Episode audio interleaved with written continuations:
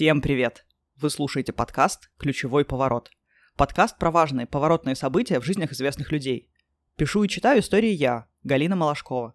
Факты в выпусках проверяются по нескольким независимым источникам, а вот их интерпретация остается на моей совести. Герой сегодняшнего выпуска – принц эстетов и король парадоксов – Оскар Уайлд. Оскар Уайлд родился в Дублине в 1854 году. Некоторые исследователи указывают иной год рождения, но примем наиболее распространенный вариант. У Оскара был старший брат Уилли. После рождения Уилли, как пишут биографы, мать очень хотела дочку, поэтому родившегося Оскара она одевала в платье, что якобы повлияло на его ориентацию. Но мы с вами уже сталкивались с подобными трактовками в выпуске про Феликса Юсупова.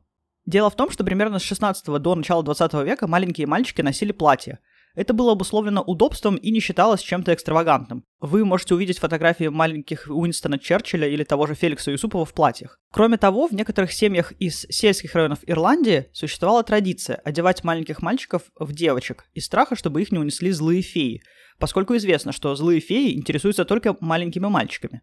Эту легенду рассказывала мать Оскара. Мечта матери о дочке сбылась через два с половиной года после рождения Оскара. В семье родилась Изола, всеобщая любимица. Но она умерла от менингита, не дожив пару месяцев до своего десятого дня рождения. Это была трагедия. 12-летний Оскар написал стихотворение на смерть сестры. Сам Оскар, по легенде, был назван в честь шведского короля, который был его крестным. Как такое возможно? В книге Майя Бессараб, помните, мы с ней уже знакомы, она была племянницей Коры Ландау, и ее воспоминания можно услышать в выпуске, посвященном физику. Так вот, она была еще и первоклассным переводчиком. Переводила Уайлда, очень его любила и написала биографическую книгу о нем. В этой книге рассказывается такая история. Отец Уайлда был хирургом. В момент рождения своего второго сына доктор Уайлд находился в Швеции у постели пациента. На этот раз он сделал операцию по удалению катаракты ослепшему шведскому королю Оскару I. Операция прошла успешно, король прозрел. Естественно, ему захотелось отблагодарить своего исцелителя. Но от денежного вознаграждения доктор отказался – он попросил его величество стать крестным отцом своего недавно родившегося сына. Король согласился, и мальчика в честь крестного назвали Оскаром. Корней Чуковский, который тоже переводил Уайлда, в своем эссе о писателе назвал эту историю неправдой. Действительно, в архивах не сохранилось упоминаний о том, что Уильям Уайлд, отец Оскара, оперировал короля, и никаких упоминаний о том, что король согласился стать крестным. Но сама эта история, конечно, вполне в духе Оскара Уайлда, который всю жизнь будет искать расположение особ высокого положения и знатного происхождения. Как мы уже знаем, отец Уайлда был врачом. В современной классификации его бы назвали офтальмологом, но в конце 19 века специализации были не такими узкими. Кроме того, он увлекался археологией и ирландским фольклором и писал работы по этим темам. Он был не очень привлекательной внешности, однако пользовался большой популярностью у женщин. У него было трое внебрачных детей, которых он не воспитывал, однако выделял деньги на их содержание. Он был врачом при королеве Виктории и даже посвящен в рыцаре в знак признания его заслуг в области медицины. С тех пор к его имени добавляли титул «сэр». Леди Джейн Уайлд, жена Уильяма и мать Оскара, не менее яркая персона. Она была необычайно эрудирована, знала несколько иностранных языков, включая латынь и греческий, которыми владела в такой степени, чтобы легко читать с листа античных авторов. Все, кто учил латынь и греческий, знают, что это очень высокий уровень владения мертвыми языками. Она выступала за независимость Ирландии и публиковала свои произведения под псевдонимом Спиранца, что с латыни переводится как «надежда». Она организовала в своем доме салон – где собирались, чтобы обсудить новые идеи, литературные произведения и театральные постановки. В такой атмосфере рос Оскар. До 9 лет он получал домашнее образование. Благодаря матери Оскар с братом хорошо знали латынь и греческий. Когда Оскару было 9, разразился большой скандал, связанный с его отцом.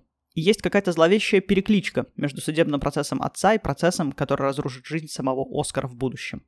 Одна из пациенток обвинила доктора в том, что он обесчестил ее, усыпив хлороформом но в своих показаниях она будет путаться, и хлороформ в них будет присутствовать не всегда.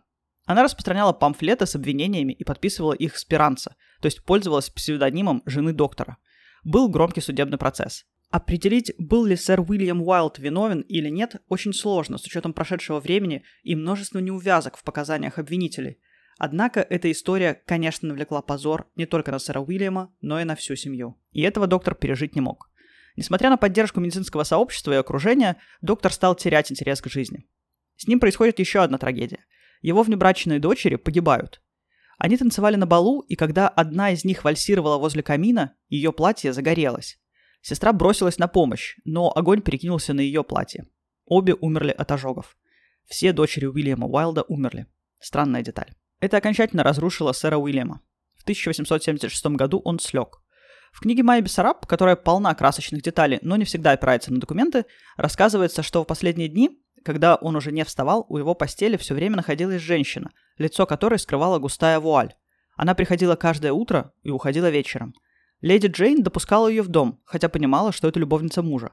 Есть предположение, что женщина в вуале была матерью его внебрачных дочерей. Уильям Уайлд умирает, когда Оскару было 22 года. Но вернемся немного назад.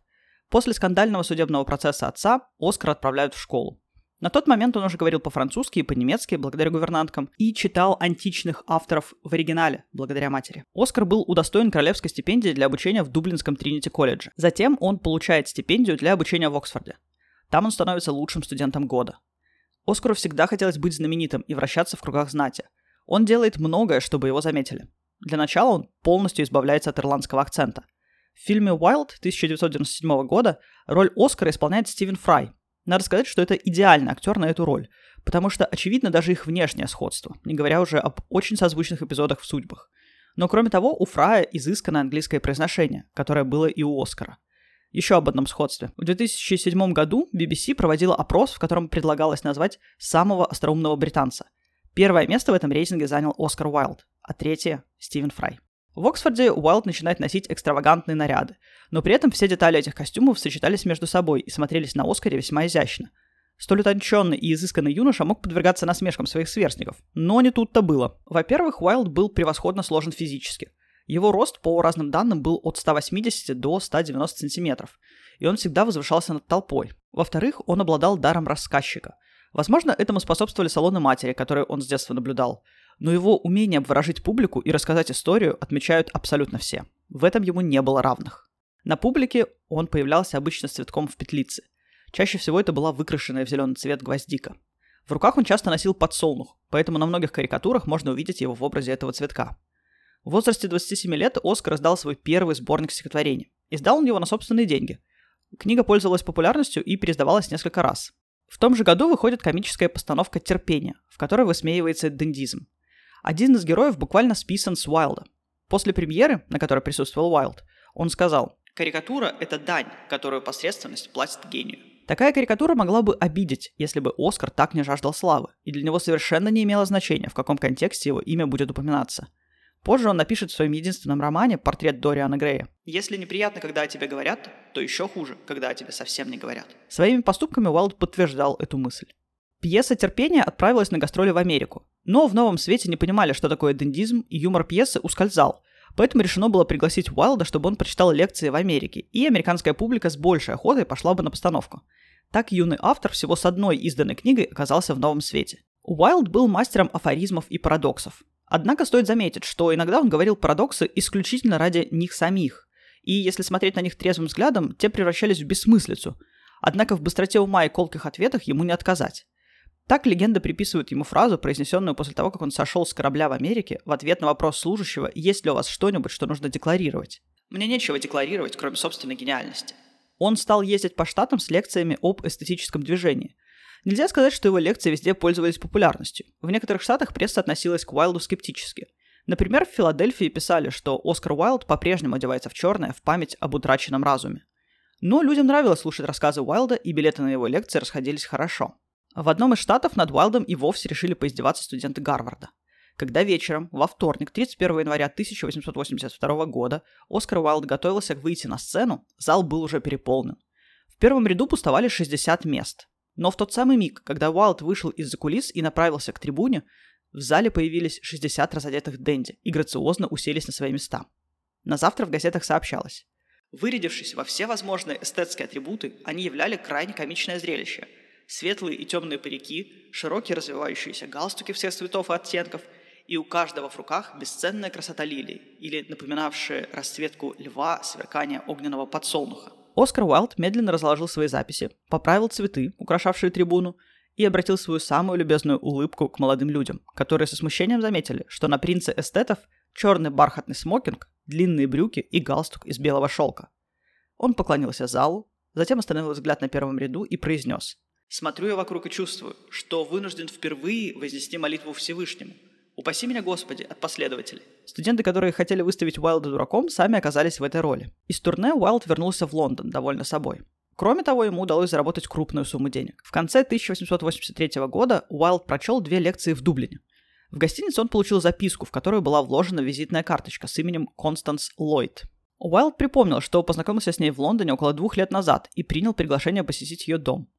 Там он встретил прелестную 26-летнюю девушку, влюбленную в него, как и прежде.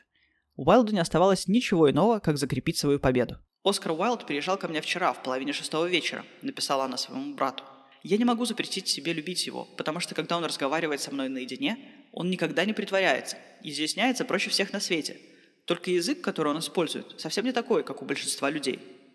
В 1884 году Констанс и Оскар поженились. Уайлд любил свою жену. Она была красавицей, а красоту Уайлд ценил выше всего на свете. До женитьбы у Оскара были другие романы с женщинами, и, возможно, эти данные не подтверждены с мужчинами. До Констанс Оскар подумывал даже жениться по расчету на богатой невесте, но та ему отказала. Их брак с Констанс начинался как идиллия. Они стали жить в прекрасном доме на Тайт-стрит, который был обставлен Оскаром со свойственным ему вкусом. Оскар подбирал наряды не только для себя, но и для своей жены. Вскоре у них родился первенец, Сирил. Через год второй сын, Вивиан. Детей Оскар очень любил. Его младший сын Вивиан в книге воспоминания напишет «Он был для нас настоящим товарищем и всегда доставлял нам огромное удовольствие своими частыми появлениями в детской. Он оставался в душе настолько ребенком, что обожал принимать участие в наших играх. Он опускался на пол на четвереньки и изображал то льва, то волка, то лошадь, ничуть не заботясь о своем всегда безупречном внешнем виде. Когда же он уставал от игр, он умел заставить нас успокоиться, рассказывая сказки про добрых волшебников или какие-нибудь истории своей неиссякаемой памяти. А вот отношения с женой стали меняться уже во время ее первой беременности. Оскар пишет другу. «Когда я женился, моя жена была красивой девушкой, белой и изящной, словно лилия, с пляшущими глазами и веселым заразительным смехом, звучащим как музыка. Примерно через год все ее изящество куда-то подевалось. Она подурнела, стала грузной, бесформенной. Он по-прежнему тепло относится к жене и заботится о ней, но о страсти речи уже не идет. Уайлд боготворил красоту. Помните эту цитату из Кентервильского привидения? А это правда, что вы на этом самом месте убили свою жену? Правда, правда. Но она была дурна собой и совершенно не умела готовить. А, Она хорошо отражает воззрение Уайлда. В 1886 году, Уайлду на тот момент 32 года, он знакомится с 17-летним Робертом Россом. Многие исследователи склоняются к тому, что для Уайлда это был первый роман с юношей. Их роман не был долгим, однако дружеские отношения они сохранят на всю жизнь. Росс будет помогать Уайлду всегда. Он будет подле него вне зависимости от обстоятельств, станет его литературным душеприказчиком и справедливо будет захоронен с Уайлдом на Пер-Лашес. Уайлд открывает для себя весь закрытый мир Лондона, включая притоны для курильщиков опиума и самого разного толка проституцию. Он утопает в пороке. Уайлд издает свои рассказы, в числе которых «Кентервильское привидение». Вы наверняка помните советский мультик, снятый по его мотивам. Но, к сожалению, записывать свои рассказы Оскар не любил, поэтому многие из них так и остались услышанными лишь в салонах. Он вообще легкомысленно относился к своим текстам, говоря «Весь свой гений я вложил в жизнь, а в творчество только талант». В 1890 году, когда Оскару было 36 лет, вышел его единственный роман «Портрет Дориана Грея». Самоуверенность и доля высокомерия были и до этого свойственны Оскару, но, похоже, они стали брать над ним верх. Его желание блистать в салонах превращалось в то, что он говорил неприемлемые вещи, главной целью которых было не высказывание своей позиции, а возможность шокировать публику. Он как будто переставал быть собой. К тому же он все больше времени не ночевал дома. В 37 лет Уайлд знакомится с 21-летним лордом Альфредом Дугласом. Альфред происходил из знатного рода, и это не могло не тешить самолюбие Оскара. Друзья называли Альфреда Бози. Прозвище происходило то ли от слова «босс», то ли как производное слово «мальчишка». Уайлд по-настоящему влюбляется в белокурого Аполлона. Есть ошибочное мнение, что Дориан Грей списан с Бози. Это не так. Роман вышел за год до знакомства Альфреда и Оскара. Характер Бози истеричен. Он регулярно устраивает сцены Оскару. Оскар спускает на него все зарабатываемые деньги, осыпает молодого любовника подарками. При этом надо понимать, что речи о моногамии не шло. Оскар встречался в притонах с другими юношами. В это же время Оскар продолжит написание пьес для театров, которым он был увлечен давно – но теперь его талант оценен по достоинству. Ведь он действительно создан для театра. Он и сам блестящий актер и знает все приемы, чтобы развлечь публику. Недаром он был самым желанным гостем любого светского салона. Его пьесы проходят с большим успехом, и Оскар и Бози не скрывают на публике свои отношения, и это становится просто опасно. Мужеложество в викторианской Англии преследовалось по закону. В 1891 году он пишет пьесу «Соломея» на библейский сюжет. Трактовка этого сюжета вольная и, мягко говоря, двусмысленная. Пьесу не допустили к постановке. С этим произведением связано несколько странных совпадений. Иллюстрации к Соломее делал Обри Бёрдсли. Он умер в 25 лет от туберкулеза. Но надо сказать, что проблемы с легкими у него были с самого детства. Сара Бернар, французская актриса, с которой дружил Уайлд и которая должна была играть Соломею, в силу разных обстоятельств не смогла этого сделать. Соломею поставили на сцене только тогда, когда ее автор уже отбывал наказание. Но об этом дальше. Слухи о странных отношениях Уайлда и Альфреда дошли до отца юного лорда, маркиза Куинсбери. Маркиз был совершенно дикого нрава. Его называли Алый Маркиз. Он враждовал со всеми, и поведением своего сына он остался крайне недоволен. Однажды случилось так, что Уайлд и Альфред обедали, когда в ресторан зашел Маркиз. Он сел за стол вместе с ними. Дуглас потихоньку исчез, Куинсбери и Уайлд остались в обществе друг друга до самого вечера и расстались лучшими друзьями. Сам Куинсбери в письме, написанном сыну на следующий день, подтверждал, что изменил свое отношение к Уайлду.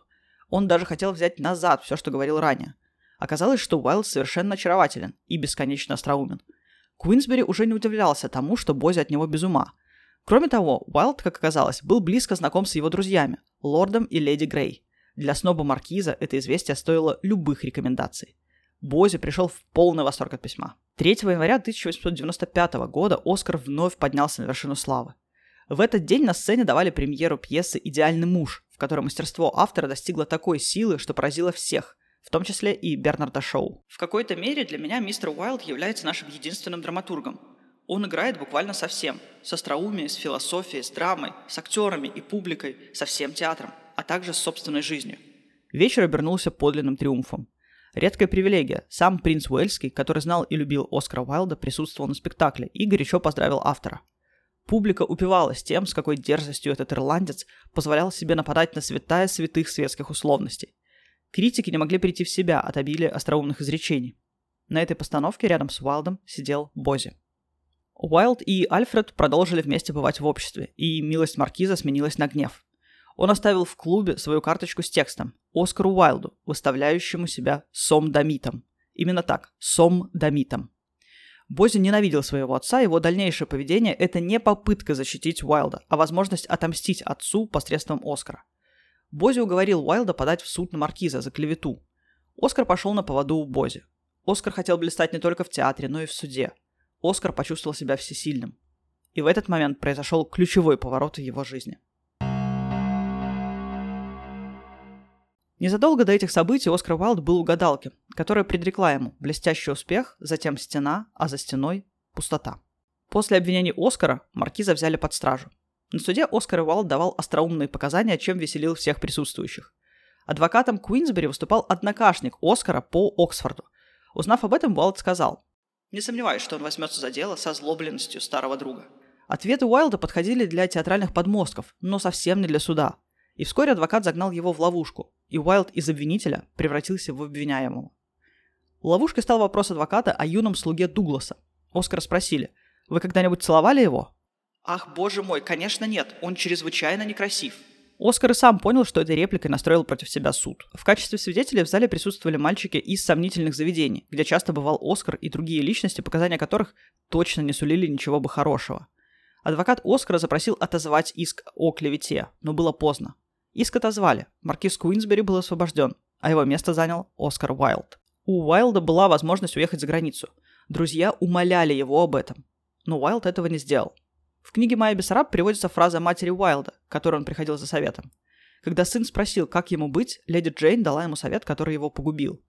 «Ты ирландский джентльмен. Если ты предстанешь перед судом, ты останешься моим сыном, даже если тебя заключат в тюрьму. Но если ты сбежишь, я больше никогда не буду с тобой разговаривать».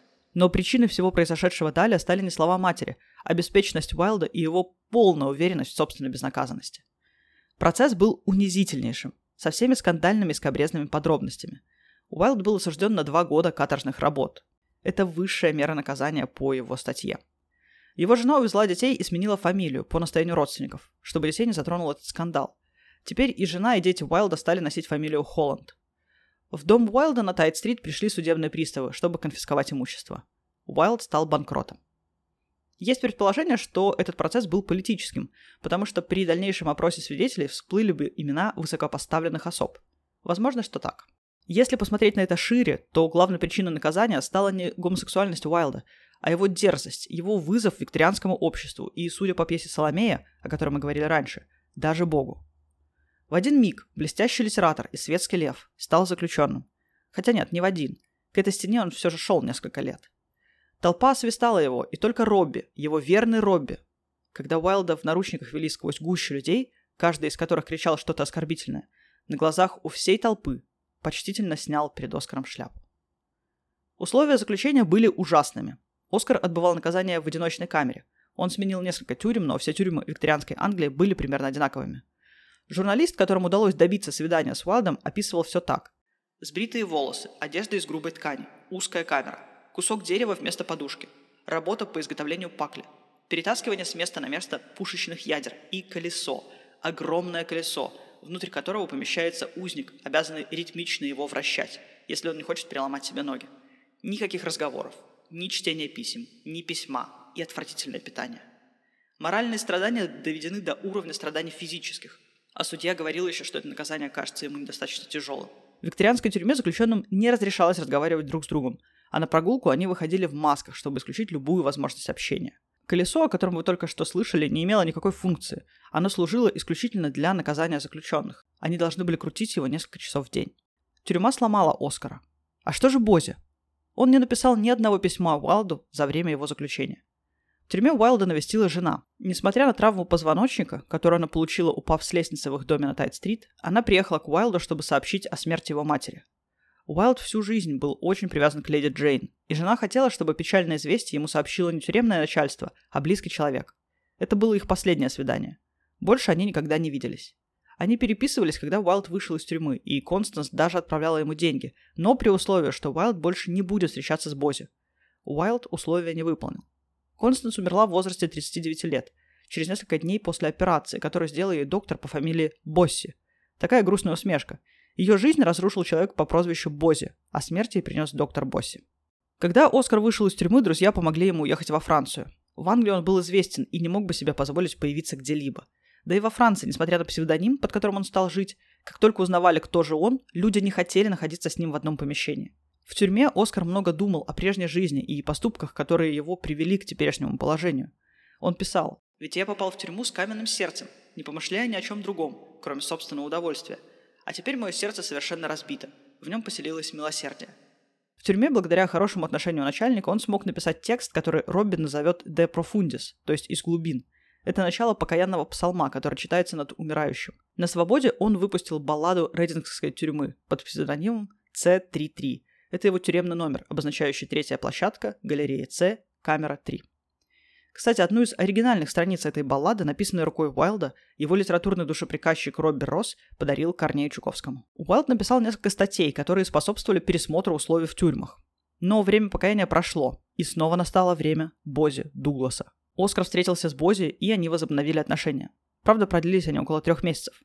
Жена Уайлда, узнав о возобновлении связи мужа, лишила его пособия. Друзья махнули рукой, поняв, что остановить Оскара невозможно. Он мчался в пропасть. Денег у Оскара не было, он жил на то, что давали ему друзья и на гонорары от книг. Но так как он всегда жил на широкую ногу, денег не хватало. Оскар Уайлд умер в 1900 году от менингита, вызванного ушной инфекцией. Травму уха он получил в тюрьме. За несколько дней до смерти он потерял дар речи. Самое дорогое. Умирал он в муках. Сам он говорил, что-то мне не верится, что я доживу до нового века. Если начнется новый век, а я все еще буду жив, это и в самом деле больше, чем может вынести Англия. А еще он писал, каждый живет как хочет и расплачивается за это сам. Так закончилась жизнь эстета и Дэнди Оскара Уайлда. Ему едва исполнилось 46 лет. А что же дальше? Робби добился того, чтобы Уайлда перезахоронили на Пер-Лашес. Изначально он был похоронен на другом французском кладбище. Его могилу стало украшать надгробие в виде сфинкса, сам Робби был похоронен вместе с Уайлдом. В 2011 году было принято решение защитить надгробие стеклом, потому что оно стало местом паломничества, и весь памятник был в следах губной помады. Существует городская легенда, что тот, кто поцелует сфинкса, найдет свою настоящую любовь и никогда не потеряет. Так странно, что именно такая легенда связана с Уайлдом. А как же Бози? Удивительна судьба Бози. После смерти Маркиза он получил солидное состояние, которое отец заработал по большей части на боксерских поединках – Кстати, правила Куинсбери стоят у истоков современных правил бокса. Бози женился, у него родился сын. От Уайлда он отрекся как от позорного пятна своей биографии. За памфлет против Уинстона Черчилля он на полгода попал в тюрьму. Он промотал наследство и умер в 1945 году от сердечного приступа. А, да, Альфред крестил детей Асидоры Дункан. А знаете, где она похоронена? На Перлашес, не очень далеко от Оскара Уайлда. Иронию жизни превосходит только ирония смерти.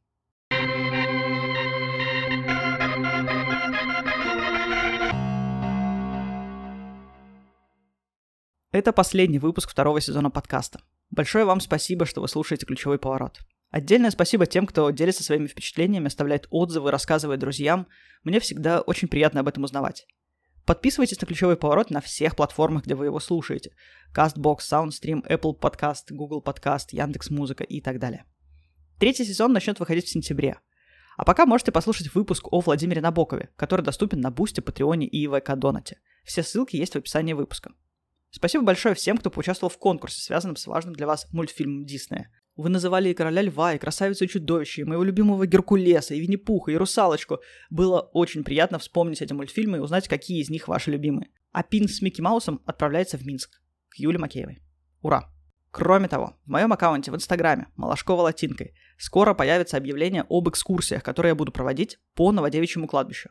Следите за новостями и приходите на эти экскурсии. Мы посмотрим и надгробия некоторых героев подкаста. И поговорим об иронии, которая много и в жизни, и после смерти – Например, соседки в жизни Уланова и Зыкина и на кладбище оказались тоже соседками. И о том, чей памятник зацеловывают как памятник Уайлда. И много-много о чем еще. Еще раз вам большое спасибо. До встречи.